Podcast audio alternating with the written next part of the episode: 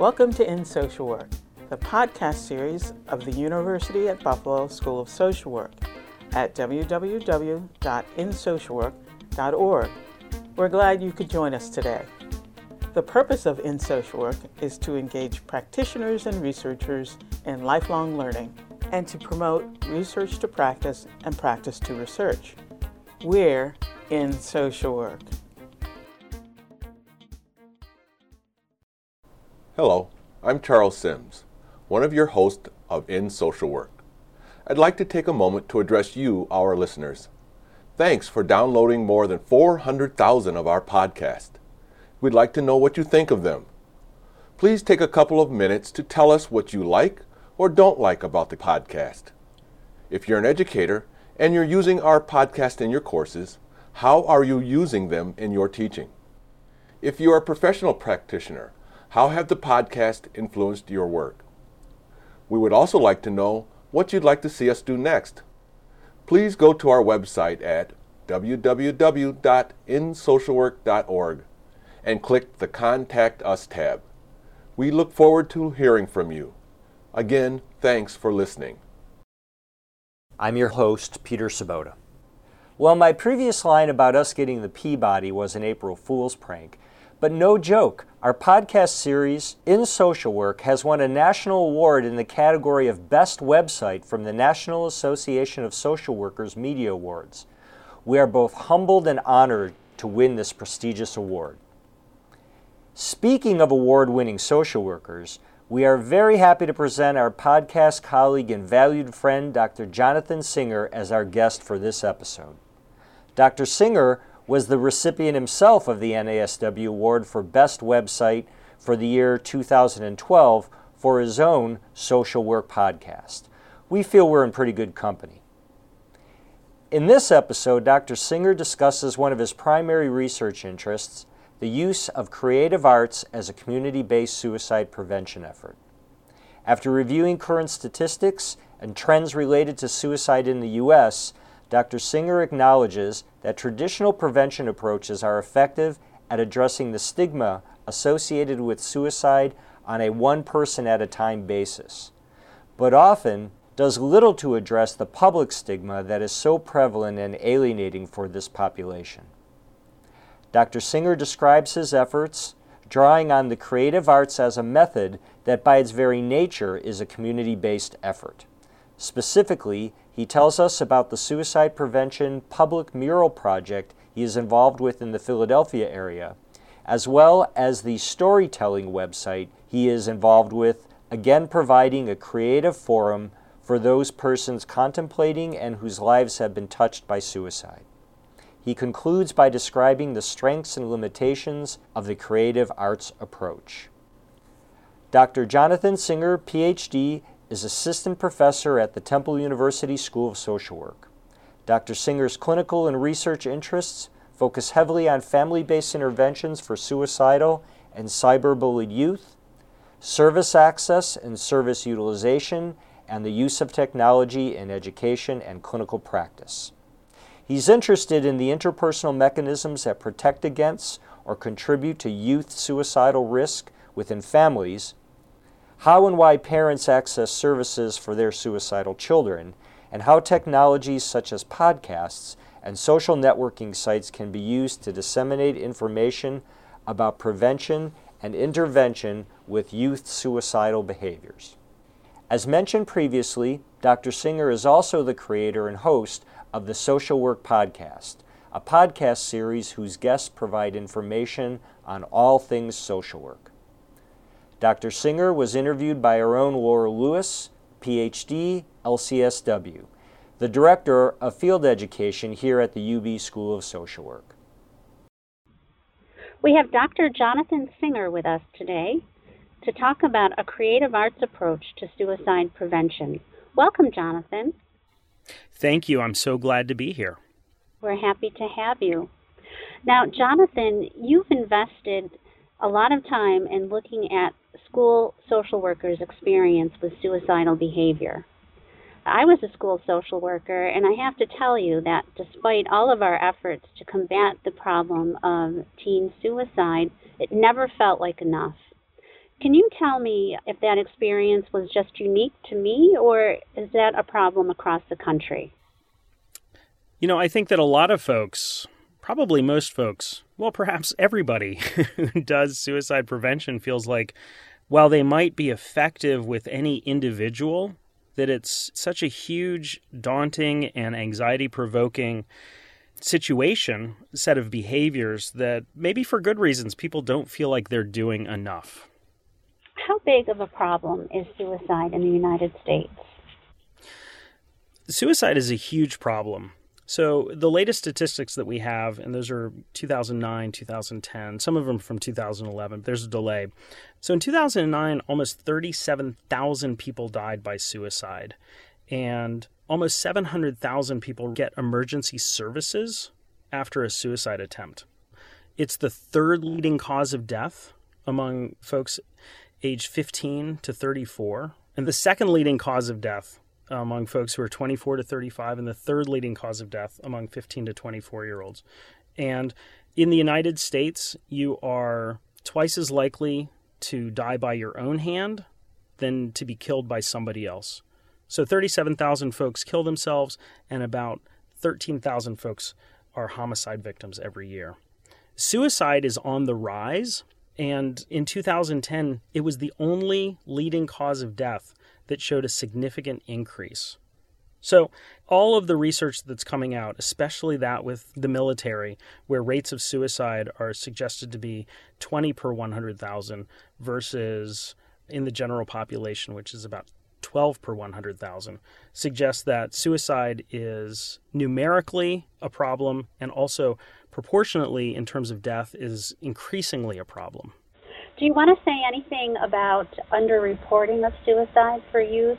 Because I think it's listed still as the third leading cause of death, but people actually think it's somewhat higher because of accidents that are misreported. So, for youth, suicide is considered the third leading cause of death, but the latest numbers that were released by the Center for Disease Control suggested that there was less than 60 deaths that separated the number two cause of death, homicide, with suicide, the third leading cause of death. And to put that into context, that means that if 61 more youth died by suicide next year and the rates of homicide stayed the same, then suicide would then become the second leading cause of death behind unintentional accidents as the leading cause of death among youth. There are some that would say that, in fact, it is the second leading cause of death because of underreporting we only know that somebody died by suicide if it has been ruled a suicide, typically by the coroner's office. And for various reasons, you can imagine if you're in a small town and you know the coroner and the coroner knows you and knows that for religious reasons, suicide is a sin, and the coroner would be sympathetic and say, hey, the child's dead, the family's suffering enough, I'm going to call this an accidental death right? So suddenly you have one kid who wanted to die, had the intention to die, and actually took the means into his or her own hands to die by suicide, and yet it's not counted as a suicide. So we say it's the third leading cause of death, but it's possible, it's likely that it's the second leading cause of death in youth. There was a study that came out in January of 2013 by Matt Nock and his colleagues at Harvard. It was the first study that provided a nationally representative sample of suicide risk in youth. And what they found was that about 12% of kids in their lifetime reported suicidal ideation, 4% reported a plan, and 4% reported attempts.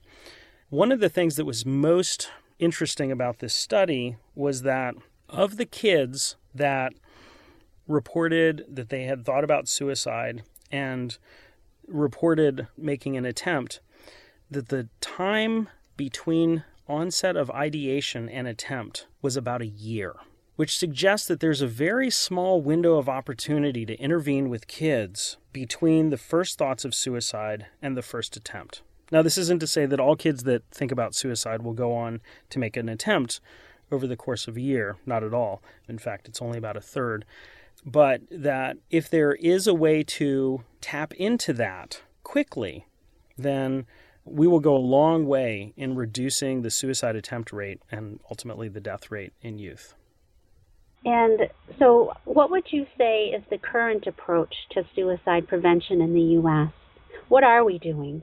Well, right now we're doing a bunch of things. In terms of youth, there are a number of different levels of suicide prevention. You have the sort of universal screening that happens in schools. The idea is that you try and catch kids who demonstrate some sort of risk for something that we know is associated with later suicidal ideation, plan, attempt, or even death.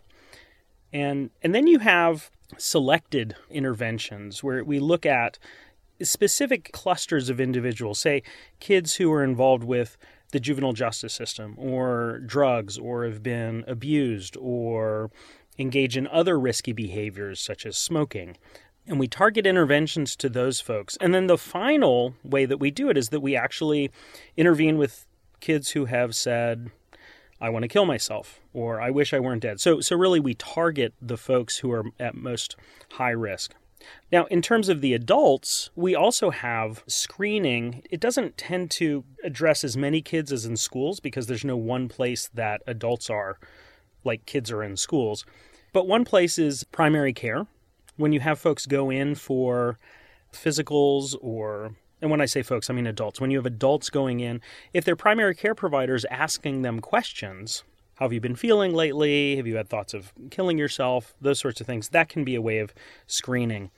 But there is nothing outside of the schools, and I should say, and the military. The military has been doing a fantastic job lately of addressing the issue of suicide. And in part, it's because you have a very highly structured and closed system in which you have a lot of information about everybody and you can really address these issues. So, in terms of approaching suicide prevention in the United States, for certain groups like kids and the military, you have more systematic approaches. For everybody else, it's just kind of catch as catch can on an individual basis.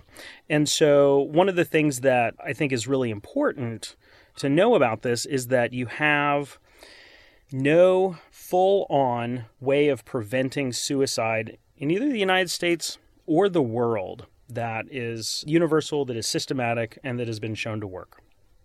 Right. So you're talking about several layers of efforts universal screening, targeted intervention, and then lethality assessments with people who might express thoughts of suicide. Isn't that enough? What are the limitations associated with all of those approaches? Well, I think one of the biggest limitations is that if you look at the rates of suicide, they've actually started to go back up again.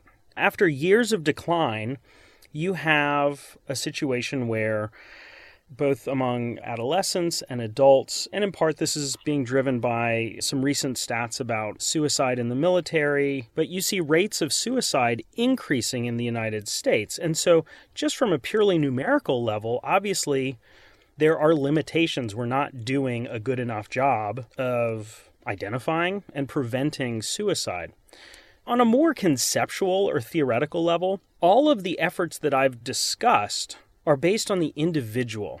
And they're based on what we can think of as like a behavioral health model, meaning that for whatever reason, an individual will find themselves having thoughts of suicide, making attempts, making plans. This could be because they have an underlying depression, anxiety, PTSD, aggressive impulsive, disruptive disorder. Maybe they're environmental things, they have access to weapons, all those sorts of things, but it really focuses on the individual. And addressing the problem of suicide on an individual level is possibly one of the problems with our current approach to suicide prevention. And so, what I mean by that is that one of the things that happens in suicide prevention is that if we're dealing with it one person at a time, we can address the personal stigma, right? The sense that there's something wrong with me, that there is a stain on me, that somebody can say, "Oh, I'm a bad person. I've got I'm flawed somehow." We can address that, but we can't address the public stigma. The sense that the public has that something's wrong with you if you are thinking about killing yourself, then you must be defective or deficient in some way. It's the classic thing that we see in social work all the time about folks who are marginalized and oppressed being seen as morally deficient or to blame for their problems. And so just addressing the individual really fails at addressing the bigger issue that we believe is a contributor to suicide risk. Mm, I see. So, why take a creative arts approach to suicide prevention?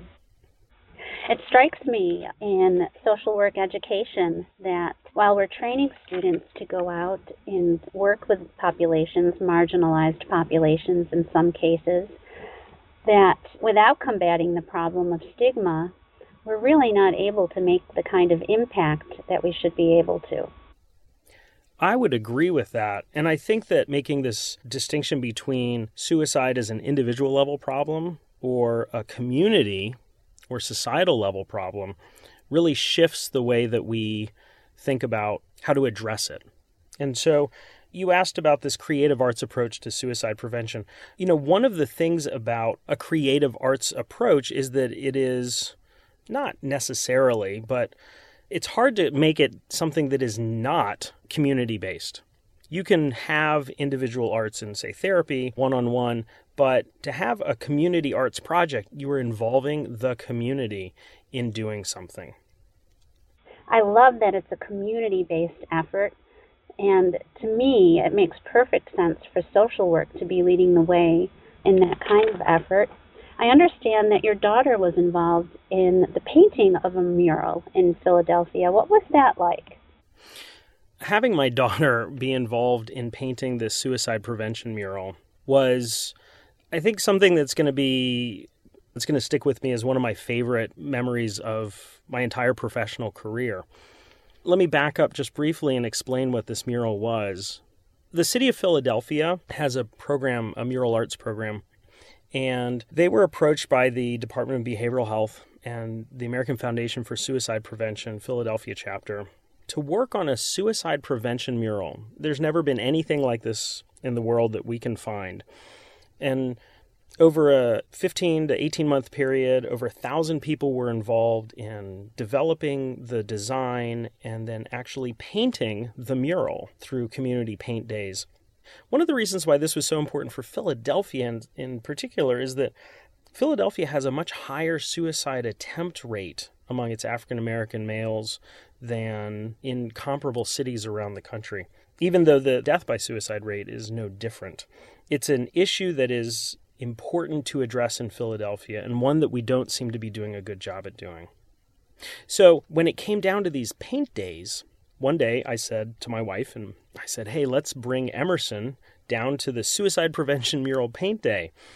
We had a conversation. Is this something that you bring a four year old to? Of course, this is my area, so I said, well, yes, of course it is, right? Because it's suicide prevention. And part of suicide prevention is reasons for living, it's hope, it's all of the things involved with that.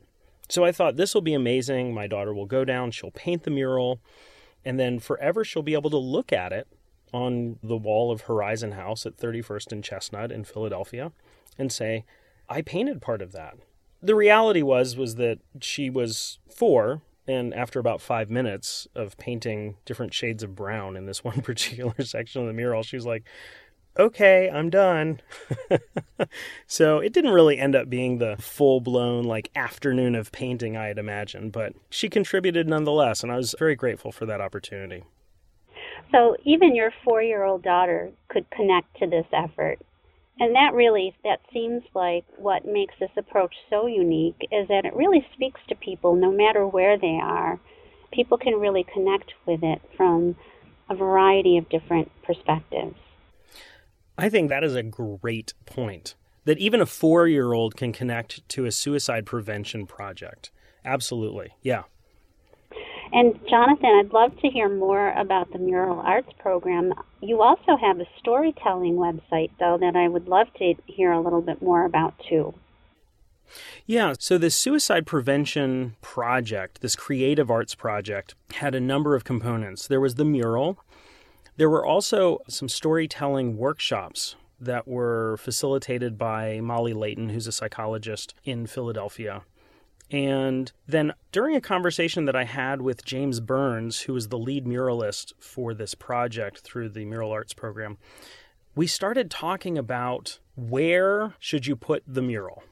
My first thought was you should put it everywhere, right? Because suicide prevention is everywhere. But you can't put a mural everywhere. I mean, obviously, we can't blanket the city with a mural. We can't. So, do we put it on the side of a school?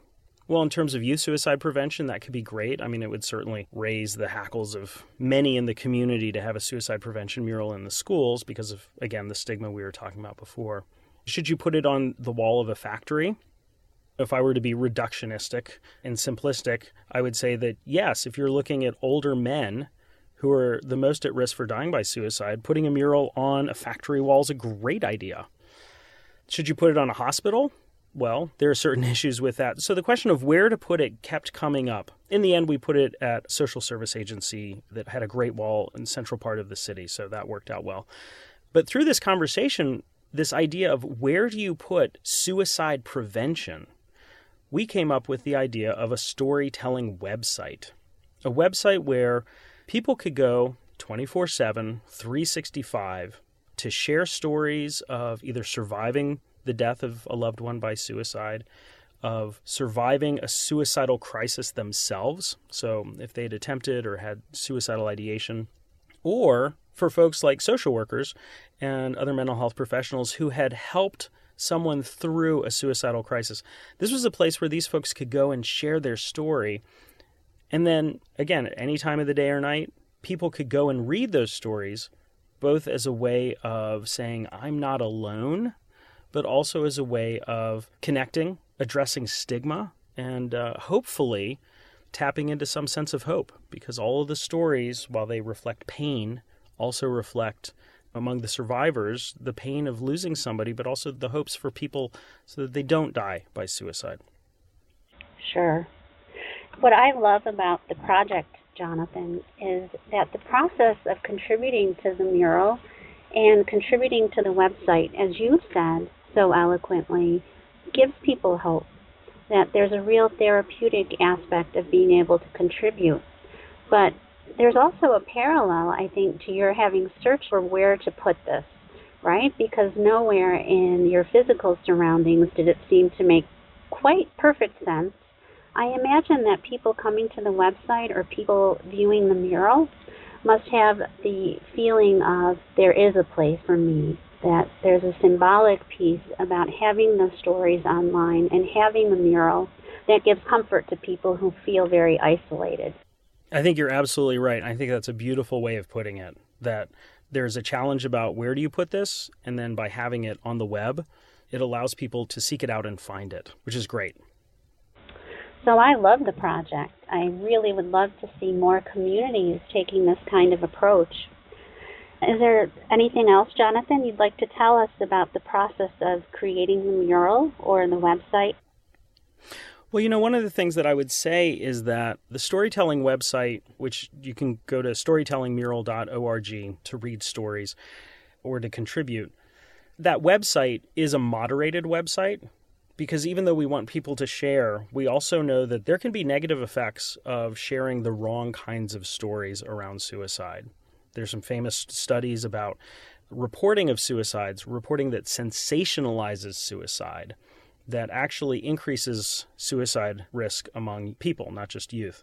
And so all of the stories are moderated to make sure that what they're focusing on is really the pain caused by the death of somebody who died, but also the hope among those who were suicidal and found another way. Not to be Pollyanna ish, but just to say, look, this is a crisis you're in right now. And there's likely some other way to get out of this other than killing yourself. Here's some thoughts. Right. So you bring up a good point, Jonathan. Can you summarize for us what are some of the strengths and limitations of a creative arts approach? So, some of the strengths of the creative arts approach are that it served as a way of bringing together a group of stakeholders. So, you had the Department of Behavioral Health, you had a private foundation that focuses on suicide prevention, the American Foundation for Suicide Prevention. It brought together this creative arts group, the Mural Arts Project. It brought together people who were emergency responders, firefighters, EMS workers.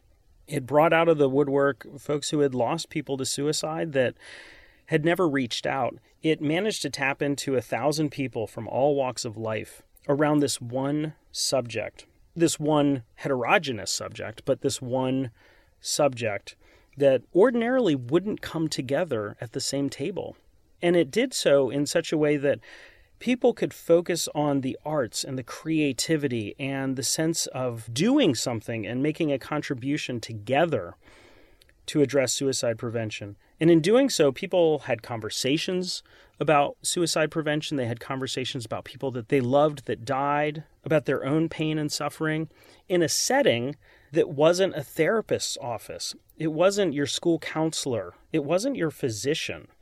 These were people that you were standing next to painting or that you were talking with at a workshop.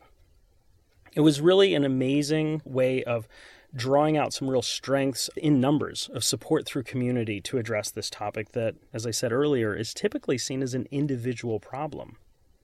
Mm-hmm. And rather than somebody in a doctor's office and somebody who is providing treatment or education being the force behind the healing. It's the individual themselves, actually. Absolutely. That's exactly right. There was no therapist saying, here's what you need to do to get better. There's no doctor saying, you know what, if you take this medication, after two months, you might start to feel some effects, and after a year, you'll see significant symptom reduction. Like, it wasn't like that. It was the community, which I think is a beautiful point about this. Yeah, it's very congruent with social work, the idea of empowering people. And all of those people in the helping professions have a role to play, but it's nice that individuals can also play a significant role in their own healing outside of formal therapy. Yeah, absolutely. And let me just say one of the other, I just want to be specific about one of the strengths. So I mentioned that there were firefighters and other emergency service workers that participated in this project. So, one of the biggest limitations of placing suicide prevention within a behavioral health model is that those who are most at risk for dying by suicide are those that are least likely to get help. They're those that are least likely to engage with mental health or behavioral health services. This includes folks in the military, emergency responders, older men. What you find is on crisis hotlines, the folks that call most often are women, right? The ones who die most often are men. And so what we had was we had the target group in attendance at this project, not because it was a suicide prevention project, although that was obvious. There was it's not like there was a hidden agenda here, but because it was a community effort, right? And you could show your support for the community and say that I am a team player, I'm a community player by participating in this. And so it addressed that stigma of I'm supposed to be, as a service member or a first responder, I'm supposed to be strong in the face of a crisis. I'm supposed to be able to do what most other people can't do, which is withstand an enormous amount of pressure and adversity. And of course, if you're somebody in the armed forces or a first responder that is suicidal, well, all that goes right out the window. It's like, really, you call yourself a firefighter? And how can you save somebody else if you can't even save yourself? And so this project really addressed that individual level stigma and provided a public forum where people could be supported and cared for. That's great, Jonathan. It really helped to break down some of the barriers that prevent people from getting help. Absolutely.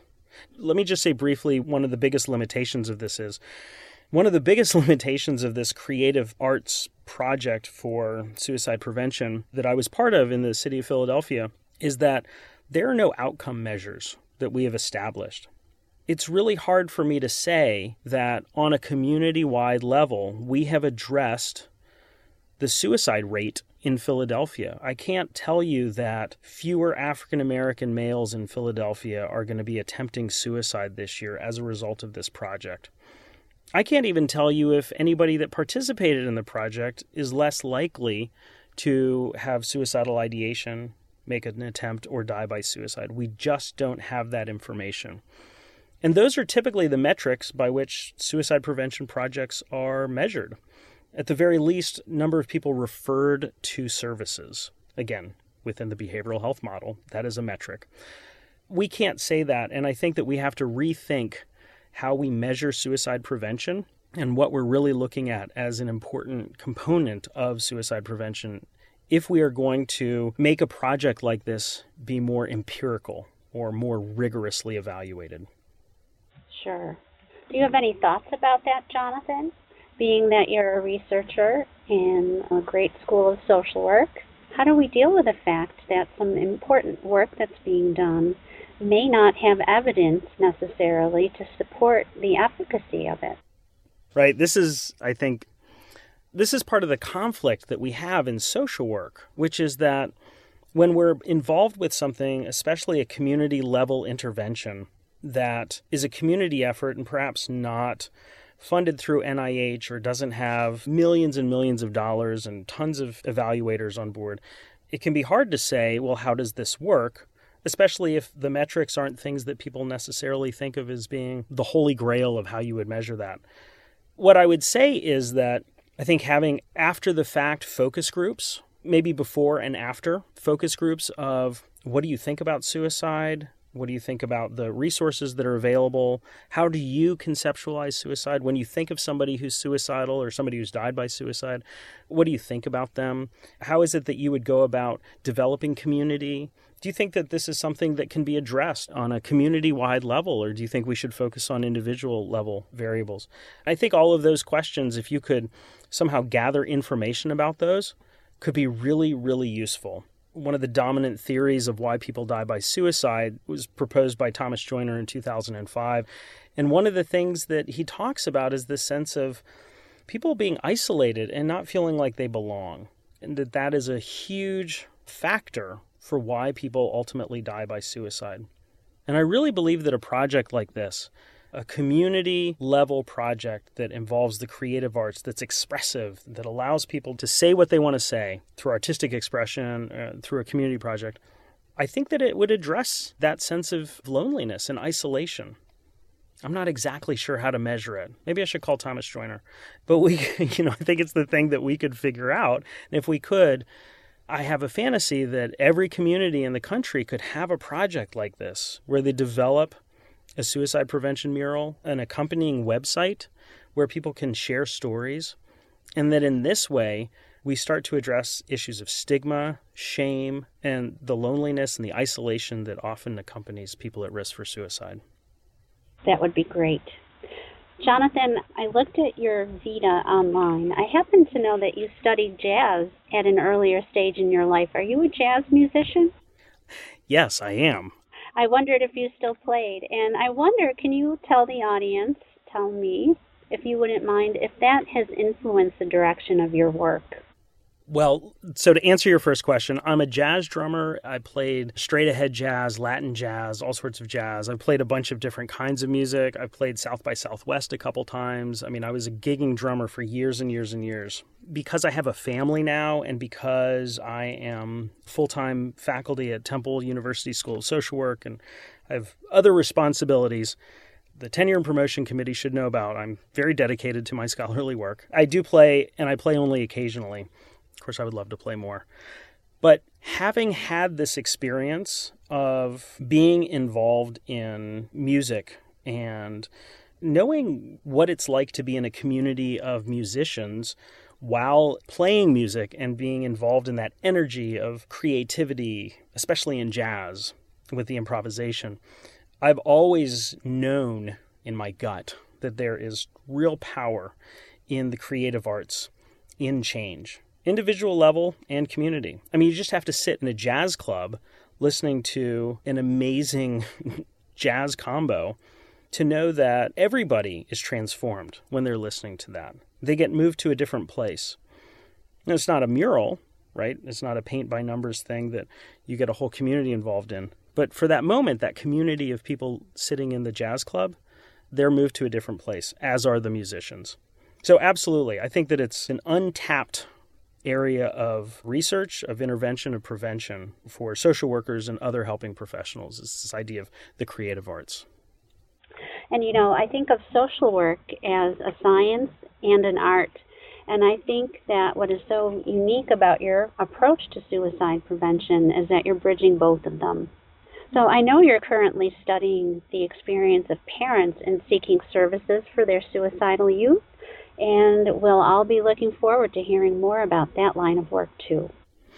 Thank you. It's been a very exciting study so far, and I'm very excited about some of the directions for future work, especially around parent focused interventions. But we can talk about that some other time. Great. I look forward to hearing more about that. Thanks so much, Jonathan. Oh, it was my pleasure, Laura. Thank you so much for talking with me about this. You've been listening to Dr. Jonathan Singer discuss the use of creative arts as a community based suicide prevention effort on In Social Work. And please be sure to check out Dr. Singer's own Social Work podcast for his latest interview with his guest, our own Dean and Professor Dr. Nancy Smith.